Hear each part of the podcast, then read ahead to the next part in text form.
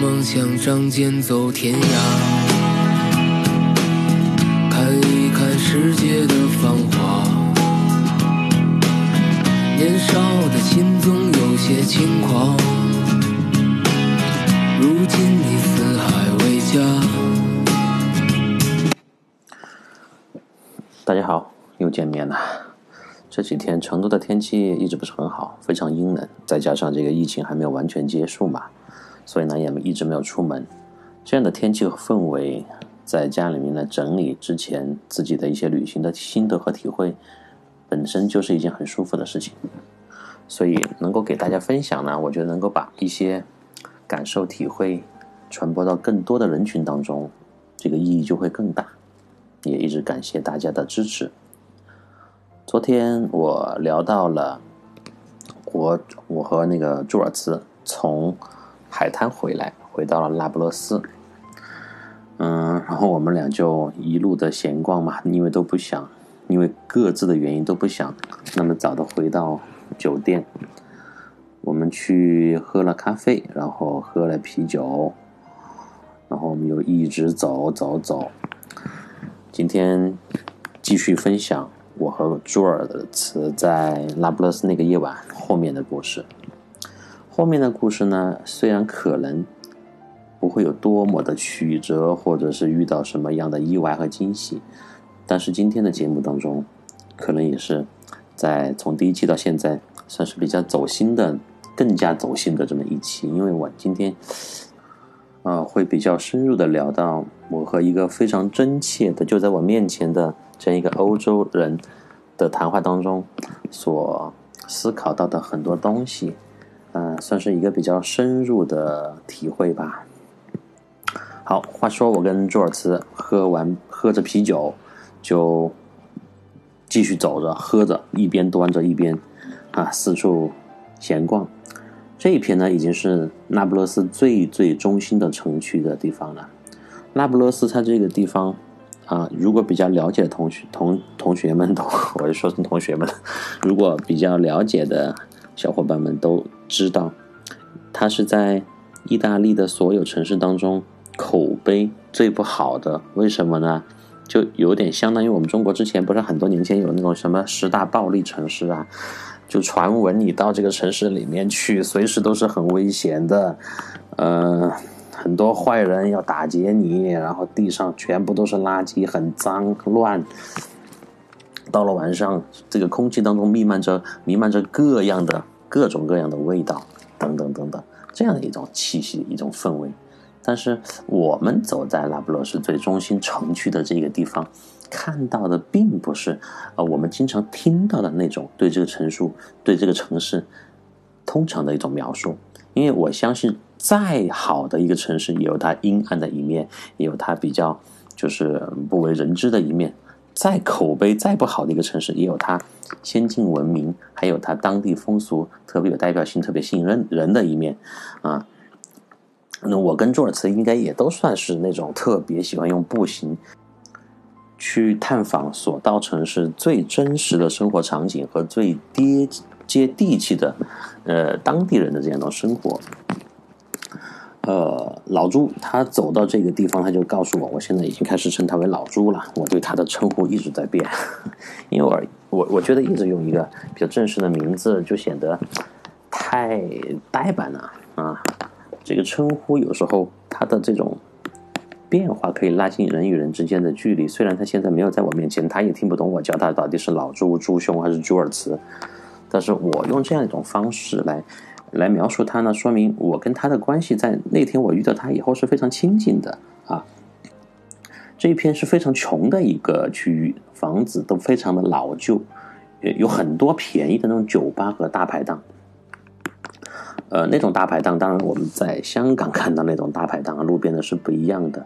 呃，它没有那么大的地势，它是一个很小的门面，外面呢在街面上也会延伸出一片区域，搭了一些桌子和椅子来，呃，供人吃东西嘛。到了晚上呢，呃，这一片基本上全是年轻人。呃，意大利这两年的经济呢也是非常糟糕的，应该说比较差。失业率是很高的，很多人，尤其年轻人，他是没有事儿做的。呃，他们有一种有一种的通行的方式，就是晚上出来买一杯很便宜的那种啤酒，那种啤酒就是罐子里面倒出来一个比较软、很劣质的塑料杯装的那种啤酒，就边喝酒边闲聊，打发时间啊。刚才前面也提到了，欧洲人特别喜欢聊天嘛，性格非常开朗，尤其是意大利人。意大利人呢，在这次疫情当中，大家也应该看到很多视频和照片。他们在家里面封闭的时候啊，呃，隔离的时候，都都会在阳台。意大利很多房子是有阳台的，都会在阳台上挂一面国旗，然后各种人就在一起唱歌啊，呃，就是可能两对门的楼，它有五六家人就会组成一个乐队啊，有的人就。负责唱主唱，有的人就负责负责打鼓、吹萨克斯、拉小提琴、拿手风琴，什么样的这种非常和谐的，是这样的一种性格特点。所以那些年轻人虽然他们没有呃这个工作，没有很特别高的收入，但是他们的政府会给他们一些基本的生活保障。这样的话，他们的心态就不会太失衡，呃，也不会太压抑。到了晚上呢，都会出来。一起就是聊聊天嘛，分享一些呃自己的趣事啊，怎么样？这样的一种状态啊。当然呢，呃，每个国家和社会都有滋生这个犯罪的这些元素，所以他们失业率很高，当然也造成了一个什么样的情况？呃，部分的人他就会呃打坏主意。那，在那不勒斯呢，呃，这个我之前还听到过一个 一个说法，就那不勒斯它是小偷非常多的这么一个城市。这个小偷他可能，嗯，他在街上走的时候，他不想偷你东西。但是他的潜意识当中，他看到一个人在前面走，大摇大摆，又背个包，然后东西保护又不是很严格，他就不自觉的把手伸向你的包，想偷东西。然后你此时你就发现了，发现了以后，他就由偷变成抢，他就可能很快就把你的那个包就从肩膀上拉了下来，就飞速的往前跑，你就在后面跟着他追啊，跟他追的时候呢，那是大白天了，呃。然后整个街面上的人几乎没有人来帮助你抓那个小偷。此时，他们当地的那不勒斯居民会做一件什么事情呢？不管是在街面上的人也好，还是在那个阳台上面的人也好，他们会集体为这个追逐大赛助威呐喊。他们有的人就是在啊，可能为前面那个小偷。抢东西那个人加油嘛，快点跑啊，跑快一点，他追上来啊！然后一边鼓掌一边高声欢呼。另外一些人呢，就分成了两个，分成两个啦啦队啊。另外一些人呢，他就会为后面那个被抢了的游客或者是失主助油，呃，加油助威，快追呀，快点追上去，他马上要跑掉了，啊，就是这样一种氛围。所以，意大利的，就是意大利的那不勒斯这样的一种城市哈。它是一个完全以娱乐化为中心的人们的价值观是这样的，所以，呃，它跟罗马啊，罗马因为比较大，什么都有。它跟佛罗伦萨、跟米兰啊，跟这个北部的还有一些比较正经的城市，我们说正经的城市，啊，历史很悠久的城市，宗教氛围更浓的城市，它的风格又是完全不一样的。好，刚刚又废话了一段。介绍一下那不勒斯的呃独特的老百姓的文化。我们呢就来到一个呃小广场。据说呢，这一片是最闹热热闹的地带了。这里的路灯非常的昏暗。那不勒斯的 这个呃路灯呢，我从头天晚上我就开始见识了，它都不暗，但是你又能借着那个灯看，基本上看到路面的情况。应该说是可能是市政为了节约用电嘛，换了一些比较低功率的灯泡。广场的中间啊，呃，就像我们那个美食广场，很多中国城市都有的。广场中间就乱七八糟放了几辆，放了几辆车，就很很乱那种感觉，完全没有那种整洁归顺的感觉。四周全是那个五六层高的很老的楼房，楼底呢都是喝酒吃东西的小店，就一副啊熙熙攘攘、热闹非凡的景象。这个时候我们到的那个地方应该是差不多，我回忆一下，应该是呃九点过吧，不到十点，里面几乎就全部就爆满了。我就想到了在我们中国国内很多的夜市的这样一个场景是非常相似的，几乎都爆满了，但是它没有中国那种烟熏火燎的感觉，因为我们有很多卖烧烤的呀，卖小吃要炒要喷呐，啊要要要炸呀，这样的情况是没有。基本上就是喝酒的人比较多，而且你知道，我们知道，在国外，在欧洲，他们吃吃熟食的这个比率比中国要要少得多，都是吃一些冷冷盘的东西，呃呃，沙拉呀，啊，披萨呀，汉堡啊，他们的烹饪方式不一样嘛，所以你基本上看不到就是烟熏火燎、很热闹的那种炒东西、炒菜的声音，那个是没有的。嗯，这个时候我们看到几乎全部爆满的这些小店呢，里面的位置很多已经坐不下了，因为里面的空间很小嘛。但是人有很多，所以很多年轻人呢，他们都端着酒站在室外，吞云吐雾，抽着烟啊，聊着天。每个人呢都叽叽喳喳的说个没完。这个我就想到在西班牙，西班牙是另外一种景象。西班牙的人也非常的健谈，但是他们。喜欢站在大街上聊天的基本上是老太太，年纪比较大的啊，我们四川话叫老妞儿、老妹儿，就那种是人比较多。但是在意大利呢，老年人晚上出现在街上的比较少，呃，主要是年轻人比较多。这又是一个就欧洲城市之间的不一样，就反正每个人都端着酒、抽着烟、聊着天，说个没完。虽然很多人呢没有工作。啊，但是生生活也算是算是比较贫困的了。但是从他们那些人的脸上都看出来，他们都嘻嘻哈哈的，好像没有什么伤心的伤心的事情，心态还是比较好的。至少从表面上来看，啊，这个时候我就和朱尔茨就讨论起来了。呃，因为他是德国人嘛，意大利、德国、欧洲城市就很多共同之处。从某种意义上来讲，也算是一个整体的大国家嘛，不然的话，那个欧盟怎么解释，对不对？欧洲欧以前的欧共体，现在的欧盟，现在包括申根国家，就申根协议二十六个国家里面呢，它不光只是说这些国家的地理位置挨得比较近，还有一点他们的文化、饮食啊的共通性是很强的。我前面提到的，所以呢，它算是一个共同体，在某种程度上，欧洲人。他有非常高的这个相似度，也是比较团结的，所以我为什么前面提到我作为一个亚洲面孔，跟呃朱尔茨走在那不勒斯的这个漆黑比较黑暗的晚上，我是有安全感的。他可能觉得都一样嘛，只是相当于就是好像在我们在国内在出差，你从四川到了湖南，再从湖南到了这个啊湖北，再到河南、陕西。这样的一个情况，就没有什么疏离感，没有什么陌生感，建筑也是差不多的。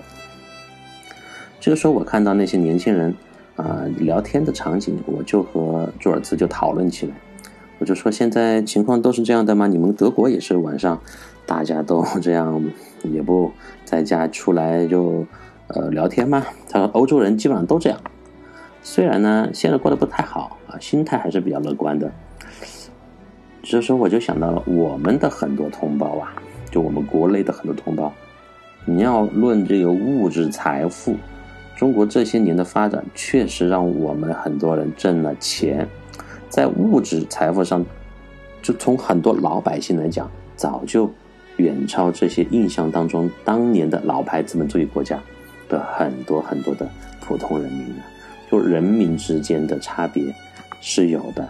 所以不要一直觉得好像国外就是好，国外就是有钱的，国外的人都是非常高端的啊，很上档次的。其实不然，嗯，他们从财富上来讲，他们是没有我们有钱的，而且还有一点，欧洲人是不存钱的，他们没有存钱的概念。一个呢，跟他们的性格有关啊，及时行乐，他们。呃，挣了钱就花掉，自己享受，享受自由，享受自己的爱好和生活，这是始终是排在第一位的。另外一个他们的呃这个社会福利政府啊啊客观来讲的基本保证这一方面不会让他们出现那么多要饭的，完全就是要被饿死的那种人，基本几几乎是没有的。所以因为这两个原因，他们的这个笑容，他们的心态肯定比我们要好，笑容比我们要多。嗯，但是我又在对比。从单纯的焦虑感上来讲，我们中国人更焦虑了，还是就是我们有钱的中国人更焦虑呢？还是国外那些没有钱的普通人更焦虑了？所以“焦虑”两个字，在他们至少在我在这一页，在那不勒斯这些年轻人脸上是没有看到的，而我们的这种焦虑，这种单纯的 快乐是越来越稀少。什么叫单纯的快乐？可能就我们在与人聊天的时候，有很多目的性啊，就是要么就是很应付的那种闲聊，要么就是尬聊。就是你能够虽然都是聊天，都是谈话，我我能够看到中国人跟欧洲人聊天当中那种氛围和气场，包括他们聊天的脸上，聊天的人的脸上。表情是不一样的，啊，呃，有的时候可能确实是拥有的越多，怕失去的就越多吧。可是仔细想一想，我们真正拥有又什么呢？就是我们中国人可能现在家家都有车哈，家里面都有很多存款，有很多房子啊，然后有很多投资理财的产品在银行啊，在各个机构啊等等的。但是这些东西就是我们真正拥有的嘛？而我现在年轻的这些眼前的这些年轻人，他们身强力壮，没有工作，天天混日子，还如此的开心。呃，难道就仅仅是因为有比较好的社会福利和基本的生活保障吗？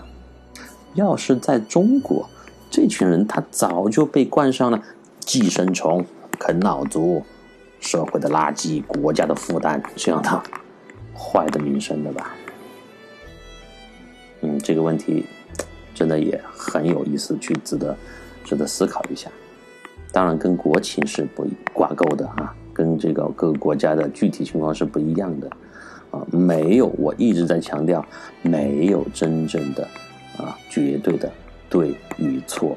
出来旅行，出来体验来看，其实就是。你看到了你之前不了解的东西，你从你之前的不了解到不理解，然后你现在看到了，去思考了，你慢慢的理解了，这也是旅途上一个非常深度的，呃，非常有怎么讲，非常有探究价值的这样一个问题了吧？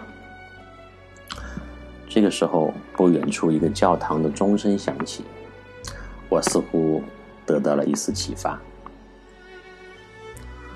我和朱兄呢找到了一家街边的小吃店，啊，是他说的这家小吃店，他昨天晚上见到过，啊，好像呃生意不错，啊，老外也有那种心态，什么心态？就是一般就是没人做的店，空的店不会进去，人多的就会人越来越多，就是凑个人气嘛。可能就是味道更好，服务更好，口碑更佳，这样的一个小店。这次呢，我们就坐下了啊，找到位置。因为店铺很小，我们坐在了街面上搭起的这个桌椅，桌椅旁边。这次呢，他又主动进去买了两杯，叫做叫 Pink Mary 啊，这直译就是粉红玛丽的鸡尾酒出来，是还是比较劣劣质的那种调制的鸡尾酒。我在想，这这这玩意也太客气了吧？可能呢，也是我想多了，他就是个酒鬼而已，开个玩笑啊！他反正他去主动买了两杯酒出来。从夕阳夕阳西下，我们的相遇到此时夜色越来越浓，我和朱尔兹聊了很多很多的话题啊！而且我要再次强调，我们能够聊的前提是因为我们俩都是可以非常流利的。说英语的，所以语言的能力在独自旅行，尤其是想要在欧洲、在欧美国家，包括其他很多国家深度旅行非常重要的一个基本技能。嗯，朱尔茨的那个，而且他那个德国人的这个语口音也不是特别的奇怪，但是你又能够明显的区分出他跟标准的标准的英式和美式英语不一样的地方，那听起来还是很舒服，而且朱尔茨的嗓音是比较也是比较有磁性的那种感觉。呃，我一直认为语言呢只是传递思想的工具，啊，最最主要的。